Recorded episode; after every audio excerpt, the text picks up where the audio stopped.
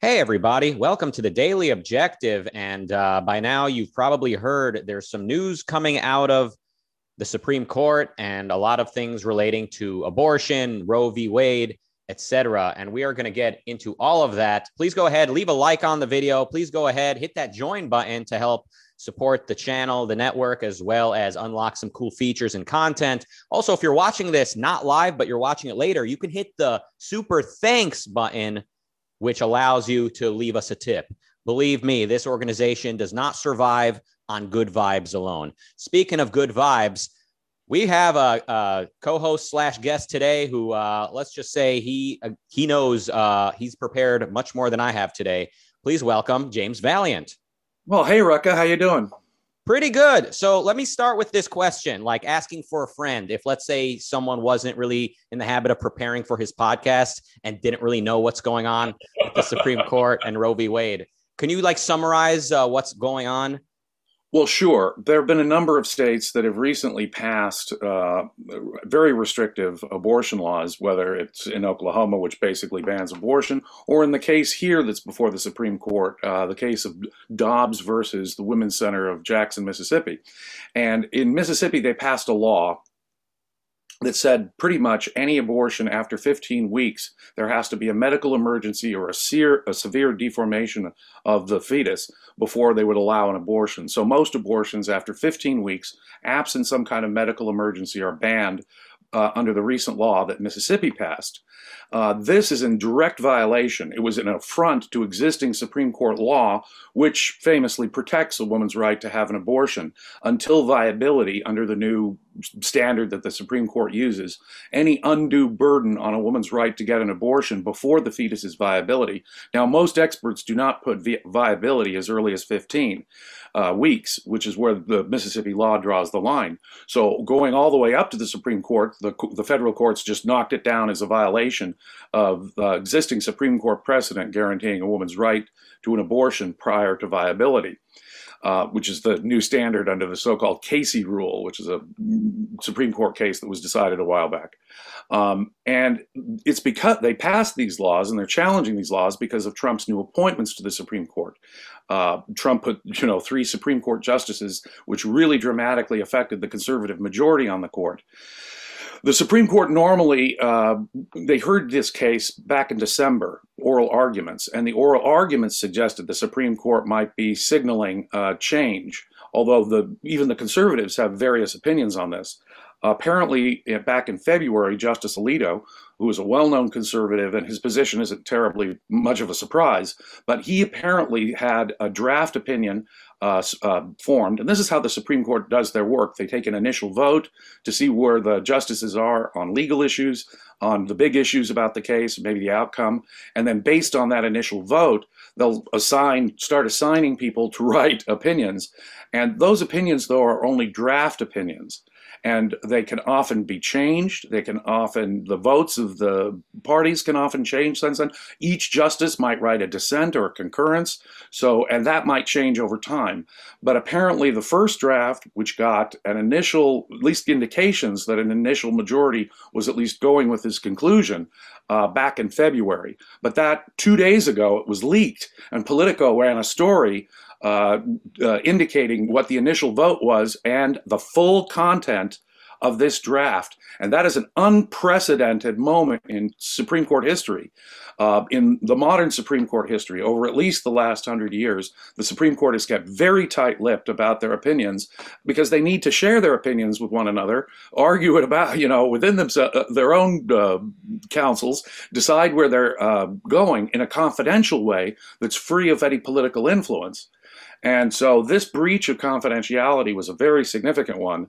Uh, normally, we would, when cases are heard in the fall or winter of the previous year, it's usually around June that the Supreme Court will come out with its final opinion. So we may have a few weeks. This may this leak may accelerate it, but we uh, uh, could have just a few weeks before this decision comes out. Now, the, the decision that Alito, the draft opinion that we have, is a stunning one in the sense that it completely overturns Roe versus Wade, the 50 year old, almost 50 year old decision now, uh, uh, guaranteeing a woman's right to uh, an abortion. uh, as well as the uh, Casey case that I mentioned, which uh, made viability an undue burden the standard for abortion laws. Does that make sense? uh, I mean, it uh, in in a sense it does. In a, a sense, none of this makes sense. But um, yeah, I mean, so uh, before Roe v. Wade, or or I could say if Roe v. Wade is overturned, now this means that individual states can outlaw abortion. That's what the that's what that would mean. Yeah, I read the entire Alito opinion, draft opinion that was leaked and circulated because it has the entire opinion has been leaked with the mm-hmm. date and the name of the justice who wrote the opinion. That is entirely unprecedented in history. I think it was a leak, an illegal leak, frankly, because federal uh, documents are governed by uh, federal law, and it was a leak done for political purposes, obviously. Um, the context here is obviously the Democrats fearing the Republicans uh, a wave election that may be coming in November, I I think the strong suspicion has to be that some left-leaning uh, clerk for some Supreme Court justice leaked this uh, full draft of this opinion. Now, if Alito's opinion is followed, it, as I say, it would be a total overturning of Roe versus uh, and Casey. Uh, and it would end, in effect, he would just state the end of any federal right to an abortion at all protected by the Constitution. And that, yes, would have the immediate effect of throwing it back to the states so that the states would be in charge. The effect of that, of course, would be under current political situation, because now it's uh, subject to the vote of the people in, in, politics, because it's not a guaranteed constitutional right, it would be, depend on the states. States like California, Oregon, Colorado, New York, New Jersey would surely still have very liberal abortion laws, but many states, in fact, most states, many states just already have laws that would trigger into action once the Supreme Court overturned this. Other states would surely join in too. Probably a majority of states in the interior of the country would have severe restrictions or outlaw abortion. That wouldn't be the end of this because there'd still be more abortion, uh, uh, I think, cases coming up to the Supreme Court for a refinement of what that means. And just having this draft opinion uh, from Alito, even if it forms the basis for a majority opinion, doesn't tell us what the concurring opinions will be, even the justices who would agree with the majority. And that could affect uh, the way lawyers understand the holding. Uh, and it, it, may change. That is to say, even Alito might change his mind after discussions. Uh, but as drafted, it would overturn Roe and Casey as such and throw it completely back to state law to decide these matters. Places like Mississippi might not even stop at 15 weeks, they might go further because you know the scientists tell us that viability doesn't really occur until 20 some weeks uh, that it's impossible before that point. So 15 weeks is already well before viability and the casey standard and overturning it on this level might just throw it out altogether and states could do whatever they want or it might not. They, there might be a nuanced position that finally comes out at the end of the day when we get the final decision in June that says, well, under certain circumstances that I can't right now foresee, uh, it is or isn't a right.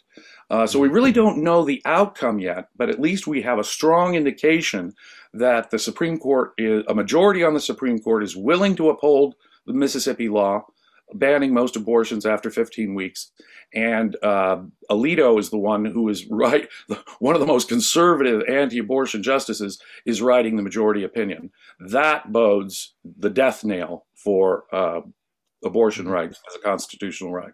So the uh, the are you suggesting that this was leaked by a left leaning I mean, left in this case, not not the wrong side of. We agree with this clerk possibly uh, that abortion should remain legal. So they they possibly leaked it so to motivate voters in the midterms. Is that the idea?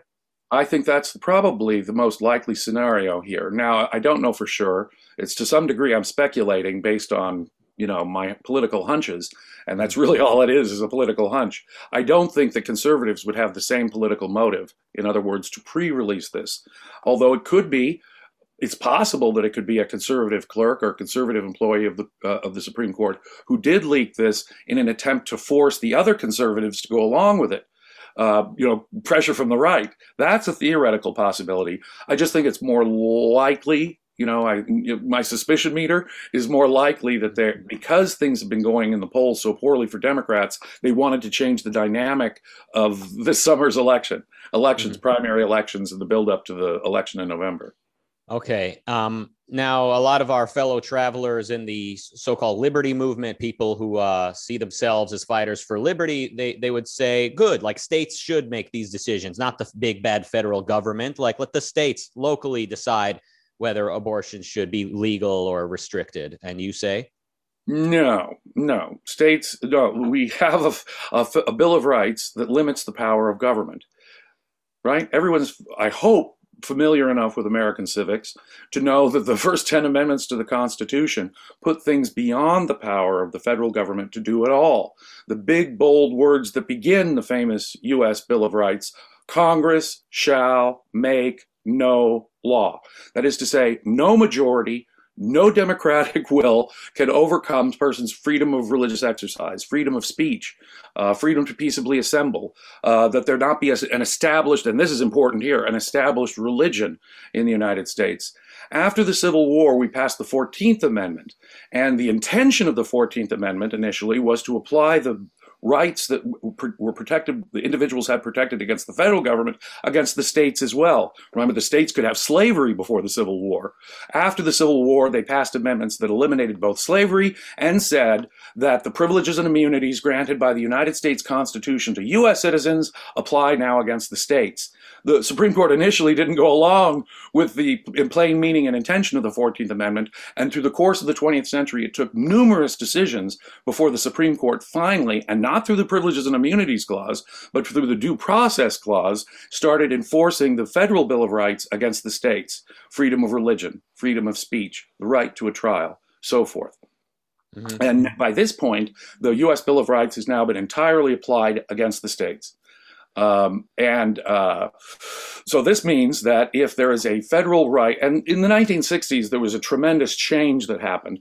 A federal right of privacy was discovered and determined to be true in the Constitution. Now, the legal argumentation that got them there was shaky. It was really not based on founding fathers' logic, and only one justice even cited, say, the Ninth Amendment to the Bill of Rights, which guarantees people all more rights than are listed in the Supreme in the uh, Bill of Rights explicitly, if that makes sense. But they discovered before the abortion right that there was a right a right to birth control, marital privacy, sexual privacy. Since the abortion decisions, uh, gay sex, gay relationships, gay marriage has now been acknowledged to be uh, have now been acknowledged to be rights by the Supreme Court. But all of these are emanations from the right to privacy uh, that the Supreme Court believes is implicit in the right to liberty. Hmm. I'm not sure I'm comfortable with that logic. Seems to me that we are guaranteed the right to liberty in both the Fifth and the Fourteenth Amendments to the United States Constitution against both the federal government and state governments. And liberty means liberty in my mind.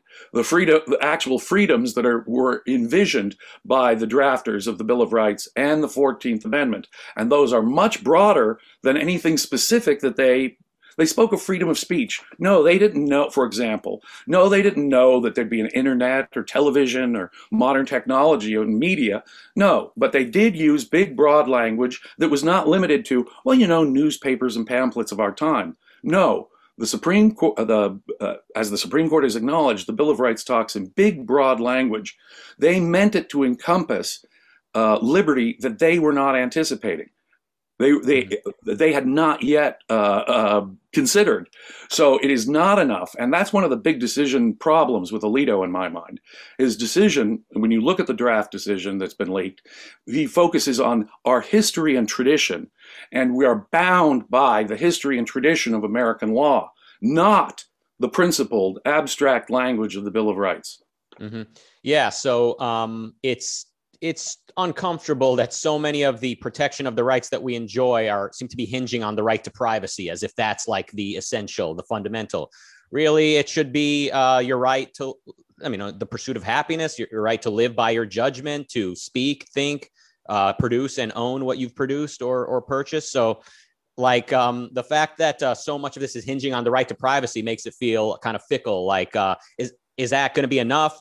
Technically also um, sort of spiritually? Are people going to be inspired to to uh, stand up for the right to abortion and other social issues um, when it's all about the right to privacy? Is that how strongly fe- people care about privacy per se? So it's uh, it's a bit of a bit of a tough uh, uh, position we're in as defenders of liberty, but I, I mean it's better than nothing. At least that this right to privacy is is that's all we've got. We're kind of hanging on by our fingernails to mm-hmm. a, a, substantive aspect of individual rights that is absolutely important. A mm-hmm. person's right to the control of their own body, to the ability to, and in my mind, it comes down to something this simple. I have the right to evict anyone from my body at any time. It's my body. It's that simple. As a mm-hmm. matter of legal right, it's that simple to me. I can evict anyone. I know I'm not a woman with a uterus, but I can evict anyone from my body who takes up residence in it at any time. And that's a fundamental right of mine, an aspect of my fundamental right to liberty. The United States Constitution, as I say in both the Constitution, both in the Bill of Rights, the Fifth Amendment, and in the 14th Amendment, which protects uh, our liberties against state infringements, protect our rights to life, liberty, and property. Those cannot be deprived without due process. And what does due process mean is, in effect, uh, the question. The Supreme Court has, and get this, I, I'm, I have to agree with the leftist critics of this in the sense that there is at least a theoretical threat to all of these other rights the right to get birth control, the right to sexual privacy, the, right, the freedom to have sex, if you're gay. It's that simple. There were sodomy laws that were upheld as, as late as the early 1980s and have only been overturned in recent decades that made it a crime to have homosexual sex at all, a crime. Mm-hmm. And th- all those rights may be now on the chopping block because there's nothing in the Constitution. Alito makes a big point in this draft decision of saying there's nothing in the Constitution about abortion. Well, there's nothing in the Constitution about birth control or the privacy of marital sex or the privacy of, of sex between same sex couples. All these other uh, aspects of the right to privacy are now in danger in my mind. Even though Alito goes out of his way to say abortion special, nonetheless, this is a direct assault on the doctrine that you point out is sort of an unfortunate, the, unfortunately weak theoretical basis uh, for these the enforcement of these uh, aspects of our right to liberty, uh, uh, this right to privacy, too nebulously defined uh, and not defined in terms of the Constitution itself.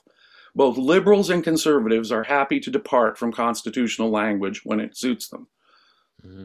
Now that now you meant you you mentioned like uh, I have the right to evict anyone from my body. Is it? Uh, let me ask: Is that the best way to look at it? Because I could see like a, a Rothbardian type saying like extending that to I can I can kick this infant out of my house if I want to, or I can starve this infant. It's my property. It's my life.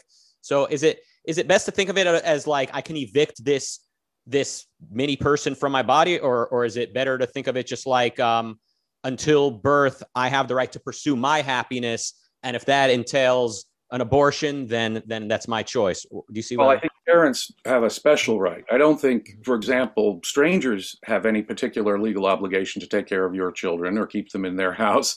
Mm-hmm. so, but the point is, the parents have a right, but have an obligation have an obligation once the child is born, precisely because they chose to have a child. The more you take away that choice element, the more you diminish, in my mind, the legal and moral basis for the obligation that parents have to take care of their children. So I wouldn't put it that way at all. But you're right. The, the actual justification, obviously, for abortion is the right of living human beings, the right of born human beings to control their own bodies and lives. So I was looking at it from the standpoint of the rights of a living adult person to control what's going on in their body. Um, mm-hmm. and to, to, have no strangers take up uh, residence against uh, their uh, constant uh, permission. And that's what it would require in my mind. That's why I am uh, very radical about the law on the subject.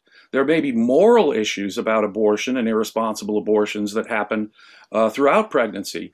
But the point is that so long as this human being exists in someone else's body as a part of it, as dependent on it, uh, the, the person, the woman in question, has a right to remove it from her body, legally speaking. Legally speaking. Uh, there may be ethical issues short of that. Sure, there's irresponsible abortion, and it's always a tragic decision. And the real moral justification, if that's what you're asking for abortion, is the right of a living woman to control her own life. Taking a child all the way to term uh, to be born is quite a thing to ask of a person to do to their body. Giving them the moral obligation to take care of this child is also quite a thing to do something to a person's life. It can destroy careers. It can destroy happiness. It can bring unwanted children in this world who are then be neglected and abused. It can cause, uh, Ill- and this is a terrifying reality. It will cause illegal abortions for people who are desperate not to have babies under certain circumstances. So it is the life of act of the lives of actual women that are the moral justification. They have a right to pursue careers. They have a right to pursue their own happiness, as the Declaration states. So yeah, mm-hmm. the substance of the right is the life of the woman, the whole life of the woman. And if you don't give her control over her body and reproduction, then in effect you've commandeered her whole life. You've defined her not as an independent entity with rights, but as this breeding farm animal whose duty, in effect, if she chooses to be a sexually active human being, a, nor- a normally sexually active human being, to be subject to this, in effect, the slavery of being a parent, mm-hmm. affecting her whole life. Yeah. Uh, so people they often make like negative arguments. So like uh, anti-abortion people, they'll point out that you know irrational people or short-sighted people will kind of abuse the abortion uh, availability. And uh, some defenders of abortion also kind of make a negative argument. They say, "What? There's rape, incest, and you know stuff like that, emergencies."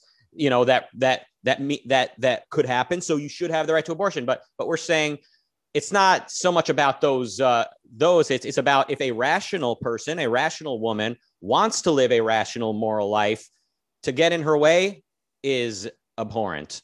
Abhorrent. Life life is about living living your life. If you can't live the substance of your own life all of your rights. See i compare abortion in effect to like a military conscription. It's the state asserting ownership over your life over your happiness directly. Yeah. It's a form of slavery, in effect. I compare it to slavery. It's uh yeah, it's uh I think it's a fair comparison or the uh, barnyard breeding as you mentioned. Some of those comparisons are interesting. I mean, mm-hmm. from a moral standpoint. For example, if you're going to make an exception for rape and incest and you're saying that abortion is murder, why isn't it murder of the fetus that's a product of rape?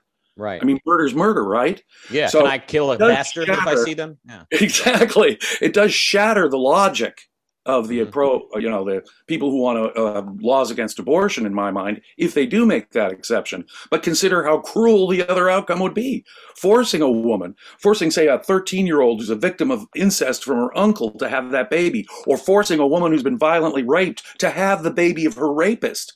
Uh, think of that cruel result. Mm-hmm. Uh, so yeah, uh, the the anti-abortion people are anti-human life in the broadest sense. They claim to be pro. They claim that term pro-life, but they are anti-human adult life. They're yeah. anti-human life there after birth. That's for sure. So they say they're pro-life. Now, to them, life is, I think, what you might call like an intrinsic type of value, like just inherent, just being technically alive, even if you're plugged into the wall, as many people are in the hospital who the Christians refuse to unplug. Uh, they're they're plugged in, and to the extent they're conscious, they're in, in horrible pain. But no, life is sacred, so can't can't can't unplug a, a a a very old person and cannot abort a you know one day old fetus.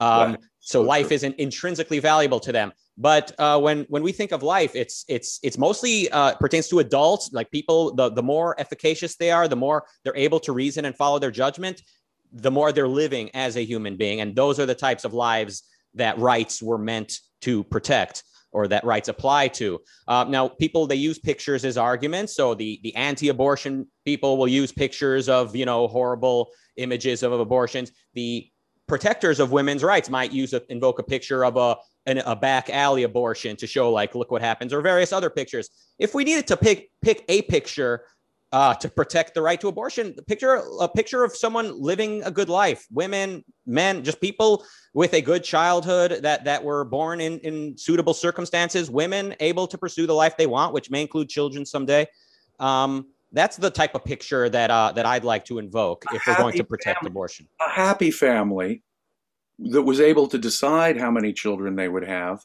and therefore the children were all given the proper upbringing.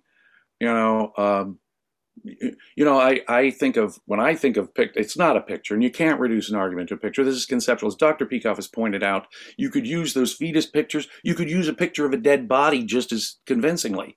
Mm-hmm. And you're absolutely right. It's purely religious. It's purely moral intrinsicism that's behind this. It can only be a kind of moral intrinsicism. Indeed, it can only be a religious doctrine about life and an intrinsic line that's crossed. I mean, what is really the difference between the sperm and the ovum and the zygote, uh, you know, two seconds after the two have come together.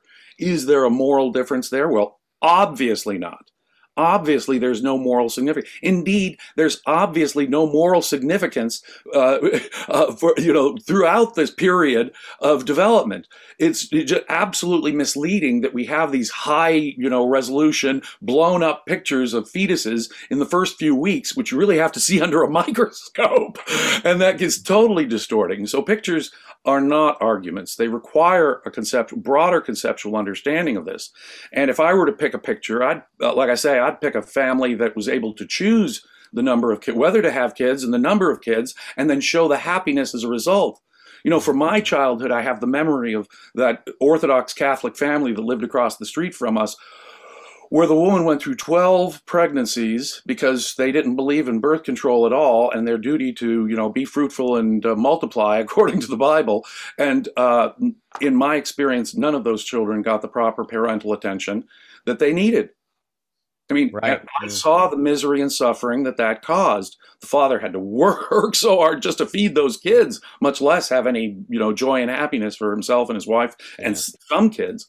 Yeah. And they all suffered as a result. And and they were lucky at least to have a two parent household and to, oh yeah, they uh, were presumably have an adult woman birth them, not a you know young teenager or whatever. So I mean, there's just ask her if she would have had these kids on her own. Mm-hmm. Probably, no, yeah. I wouldn't have had nearly so many kids on my own, but it was my religious duty. That mm-hmm. was the mother's perspective. Yeah, so uh, it's uh, it's no coincidence, I think, that the religious conservatives are not out there handing out birth control in the streets, if which they should do if they're so opposed to abortion. No, they they tend to uh, uh, encourage abstinence and say, you know, don't uh, don't have sex uh, with someone you're not already married to and want to have kids with. And I'll point this out. This is, you know, anecdotal, but you know, I've I've lived a a, a I've had a considerable number of experiences. I've met a number of people. I've I've had contact with Republicans, and I don't mean you know random Republican voters. I mean the the who's who of the um you know the the party, the events, the the the tastemakers as they're called. Like I've hung around some country club Republican types, and I'll tell you, you rarely see them having kids out of wedlock. And I'll tell you, it's not because they're not getting laid. So yeah, I'm pretty if, sure of that too. so you know, it's like uh, even if you take precautions, every once in a while, uh, there may be the need to either have a kid out of wedlock or get an abortion, and you don't see them having kids out of wedlock. So I'm gonna mm-hmm. guess they've got the you know uh, philosopher king mentality in these elitist circles, like you know, if we need an abortion, just you know, have you seen the statistics on it? A majority of fertile the a majority of fertile age Catholic women use birth control against the dictates of the church. Mm-hmm. So the Catholic Church doesn't control at least a large segment of American uh, mm-hmm. uh, Catholics and their decisions, uh, yeah. but it does affect uh, many of them. yeah, they, they would outlaw birth control, every artificial means of birth control other than the rhythm method. Absolutely, so. and and what I'm uh, suggesting is that the sort of uh, the elitist Republicans, the ones with wealth and prestige, and who kind of set the policy and run for office, if they need an abortion, they'll they'll generally get away with it, just like they can get away with a lot of things. But the little people, you know, the voters, the the the, the peasants, they can they can uh, carry their their unwanted children to terms because their lives are not as important, right? Well, that's exactly right, and let's consider exactly what the effect would be uh, it would if, if you're a poor person living in the middle of the South, your access to abortions are going to be dramatically affected, unless you can you know go hundreds of miles to another state and get and acquire an abortion. Your your access to that abortion is going to be affected in places like Mississippi dramatically, dramatically, and yeah. it's the ordinary people who are going to suffer. Of course, um, the the poorest, most vulnerable people are going to suffer the most as a result of this. Um, and um, let me ask this: the Supreme Court judges uh, you, you said were appointed by Trump that are maybe bringing us in this direction of repealing Roe v. Wade. Do you know who, what was, what could have happened if Hillary had won in 2016? Like who might be on the Supreme Court? What would be some of the um, decisions that people were speculating might have come out in the last several years if Hillary had won? Well, surely after the death of Scalia, she would have been able to replace an important conservative with an important liberal. And then, when uh, an important uh, liberal ret- re- retired uh, uh, uh, and Ginsburg died, um, then she would have been able to again replace liberals with liberals. And in the case of Ginsburg, it made a huge decision to the balance of the court. And so, if Hillary had been president, uh, there's no question right now Roe would be upheld um, right now. But is there any other uh, policies like were, were we going to become significantly more socialist? Like I'm I'm, I'm wondering if there was uh, if there was anything that See, was the other side to that coin. The mm-hmm. the Democrats have lost all touch with the actual word, all touch with the actual words and the Constitution. I mean, entirely. And so they really don't care. It's a question of power and what they think the proper policy is, and that's how they'll decide Supreme Court mm-hmm. decisions right? We we on the left simply want this outcome and we'll find a way to get there is basically how they do it. And my great fear and my continuing great fear is that with a liberal majority, they would find substantive welfare rights in this, uh, you know, so far the rights have basically been uh, the in general, the concept of the founding fathers is it a violation of your individual liberty that's being uh, affected here? Uh, but there are many out there on the left who have been repeatedly in the legal literature arguing for substantive welfare rights being acknowledged by the United States Supreme Court, requiring the federal government to provide coercively obtained ta- tax supported funds and use them in certain ways. Um, and I am I am desperately afraid that the next time we, we get a left leaning majority on the Supreme Court, such substantive rights will be acknowledged. Yeah, and the next uh, Supreme Court judge at some point in the future that agrees with the Democrats that welfare rights are need to be expanded might actually be appointed by a Republican. I know that's a might oh, be crazy. Yeah. I well, mean, Republicans, the, the direction we're moving. that has happened. Of course, in, you know, once upon a time, uh, Supreme Court justices were thought to be above politics, and so it didn't really matter what you thought their ideology was. And but that changed, and that changed in my lifetime when when uh, Robert Bork was uh, nominated back in the late 1980s. Senator, uh, very liberal uh, Senator Ted Kennedy changed the whole way we approach uh, uh, Supreme Court justices, and philosophy since then has become an increasingly important element. Democrat sem- senators now basically vote on ideology. And uh, that doesn't mean that they won't be able to smear a Kavanaugh personally if they can get away with it, uh, however weak or false the allegations. And so they'll try that because it's a power play for them, a pure power play for them. Um, Republican senators are now finally majority on board. Several Republicans still drag their feet about making ideology and philosophy a condition, but most Republicans have now fallen into line. And the new rule over the last 20 or 30 years is that senators now will vote on uh, nominees based on philosophy based on philosophy. That has changed in our lifetime. Another dramatic change in the way American uh, government works in appointing Supreme Court justices. Yeah, it's uh, it's a it's a scary time and it's a sad time in, in so many ways. I know uh, you mentioned like there there used to be like a talking point on the anti-abortion side, which was like we can make an exception if the if the fetus is going to be born with a horrible defect or something. But more recently, I some five years ago or, or maybe less, I saw out of Ohio there was uh, some legislation saying if you know that your fetus is going to be mentally disabled in some way, that makes it illegal to abort. Whereas right. if you didn't know, like you can get an abortion legally. So, I mean, are these people pro-life? Are they? Are they? Do they want human beings alive as human beings? If these are, if they're going out of their way to prevent the abortion of a of a future baby that will never live independently, that will never live by its own judgment, um, are these people really allies in the fight for liberty and the pursuit of happiness? I ask rhetorically. I think not. Um, think, yeah.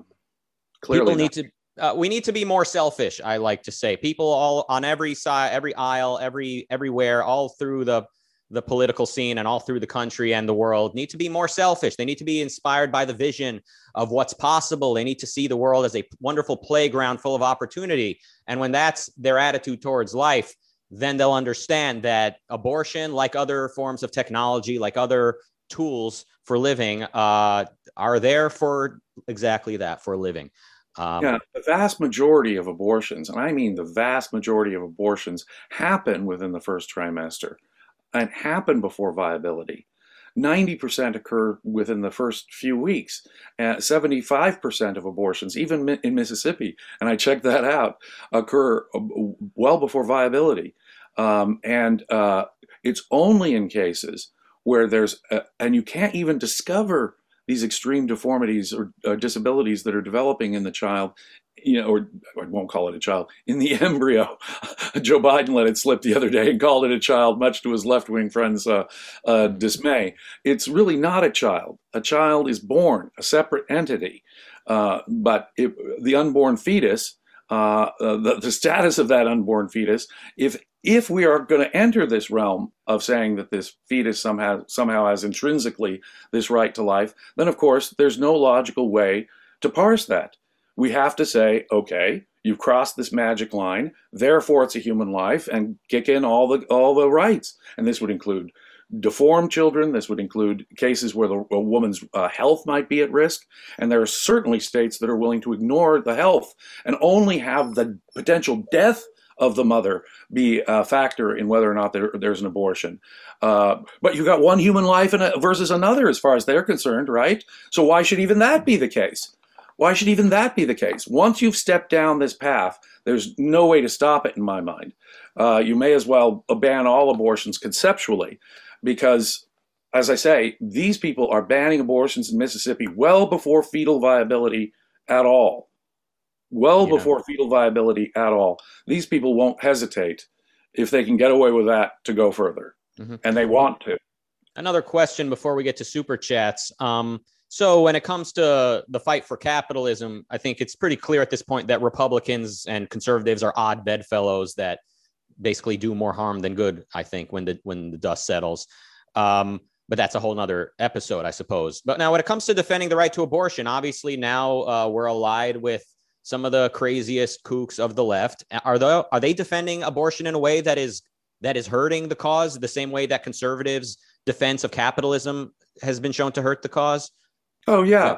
Oh yeah. if there's hypocrisy on the right that makes their position look absurd, uh, there's sure, surely hypocrisy on the left, which makes their position look absurd. But they don't, in the first instance, have the correct philosophical basis for it that you know at least you'll find uh, among some left-wing defenders of it the idea about a, a, living adult woman's right to her own life choices and happiness you'll at least find some you'll find some uh, but you won't find the for example the objectivist defense Ayn Rand's defense or Leonard Peikoff's defense of abortion uh, and what's important about that is that it plug into a broader and consistent understanding a principled understanding of individual rights. You know, the Bill of Rights breaks down our rights in terms of freedom of speech, you know, jury trial, freedom of religious exercise, and so forth. Uh, but rights are really one. Rights are a unity. And that's, you know, even the founding fathers understood this better than any modern conservative or liberal does. It's the fundamental right to live your own life, to pursue happiness, to live in actual life. And all the, these rights are merely expressions of our basic right to liberty, which is a fundamental requirement of human life by man's nature. That's the sort of thing that the left does not understand because were they to have a principled understanding of rights, anything like the, the founders, they know perfectly well that many of their own schemes would fall apart. Yeah. And, uh, like I say, after power and in the age of social media we've seen a lot of like grotesque like celebrations of abortion in a way that's not like maybe the type that i would like to see it's it's like um it's like like who cares like yes i've had 20 abortions like so what and it's just it does not uh does not help does not prom- inspire people uh, to to defend this right. Oh no, it does yeah. not. You know, obviously, if a woman is using abortion as her means of birth control, if she's irresponsibly just having pregnancy after pregnancy, that's a moral issue in my mind. It truly is a moral issue. It's not yet a legal issue, and all of those issues need to be parsed and understood.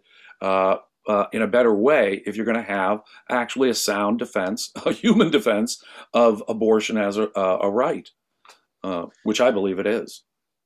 Well, we could go on and on, but we've got some super chats. Uh, Marilyn says, Thank you for this discussion and background on a critical issue. Equal to reality says, May the 4th be with you. Oh, there you go. It is May the 4th. Uh, Jonathan Hoenig says, Read, share Dr. Peikoff's Abortion Rights Are Pro Life on his website. Only objectivism has the moral answer to on this. Remember Rand in 1976 Moynihan versus Buckley. She went with Moynihan because of abortion. Exactly. Yeah. Now, and she I, mm-hmm. Ronald Reagan because of his association with the moral majority and uh, their religious based demand that got Ronald Reagan to change his position on abortion. And she focused on abortion as one of her key reasons for opposing Ronald Reagan in 1980. Absolutely. This was a critical issue for Ayn Rand. And I want to just do a plug for uh, uh ARC UK. Ayn Rand Center UK, uh, Friday before last, that was exactly the Leonard Peikoff essay we covered. So mm-hmm. a very recent uh, ARC UK uh, discussion between myself and Robert and Amy Nasr uh, discussed that very talk by Dr. Peikoff. And yes, Jonathan, that's a, that is the place, the go-to place on this. yeah, and we're linking to it in the chat and the description as well. Um, the uh, Ayn Rand's political uh, positions often would surprise people. Like she, she absolutely detested the libertarian movement or party. She said she would vote for anyone before the libertarians. Similarly, when there seemed to be this sort of like swing in the direction of free markets and and right and you know uh, kind of like individual rights uh, and sort of like something like capitalism via Reagan and the moral majority, Rand said, "Hell no."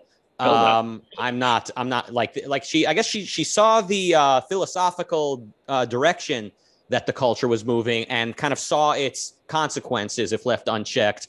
And uh i i mean i that's i think that's the kind of uh the best way to look at politics. I mean the immediate policy yes it has very serious consequences but if the immediate policy is desirable but comes married to a very very problematic philosophical premise that could spell enormous disaster in the future.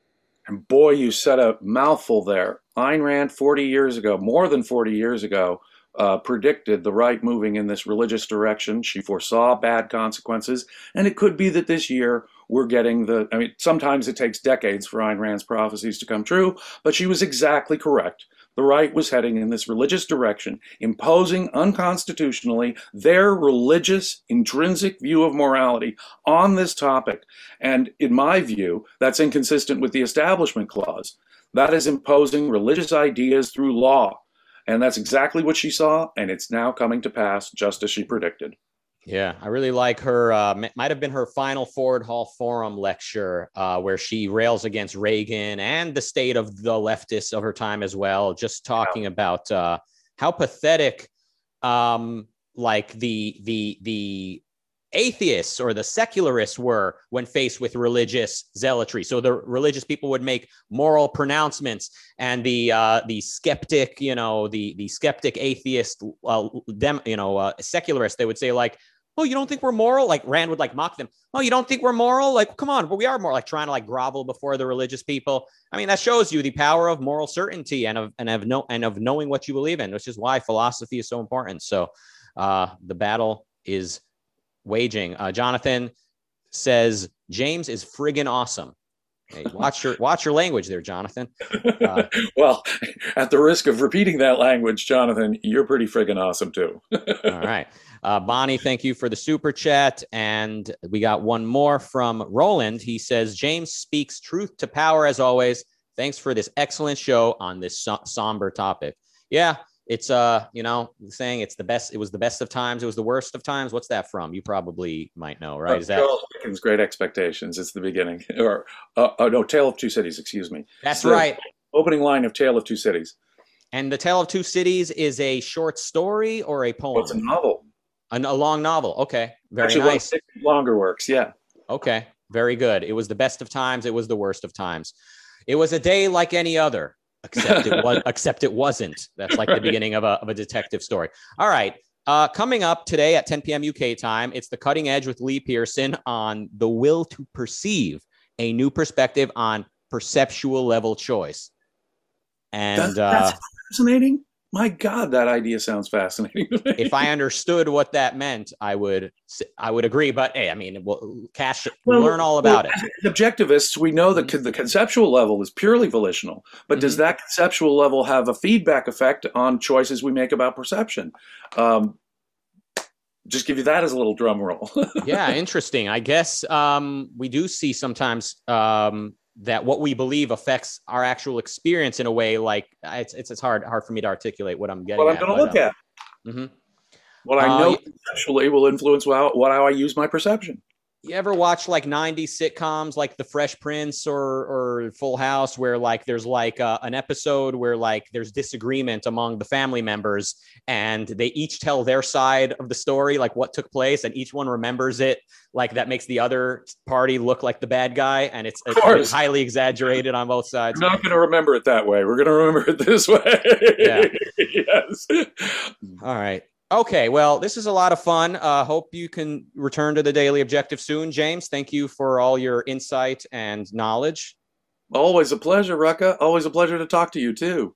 Awesome. All right. Well, uh, thank you, everybody. Uh, see you back here tomorrow for the Daily Objective, and it's the Thursday Collective tomorrow. That's a big one. Thank you all, and goodbye.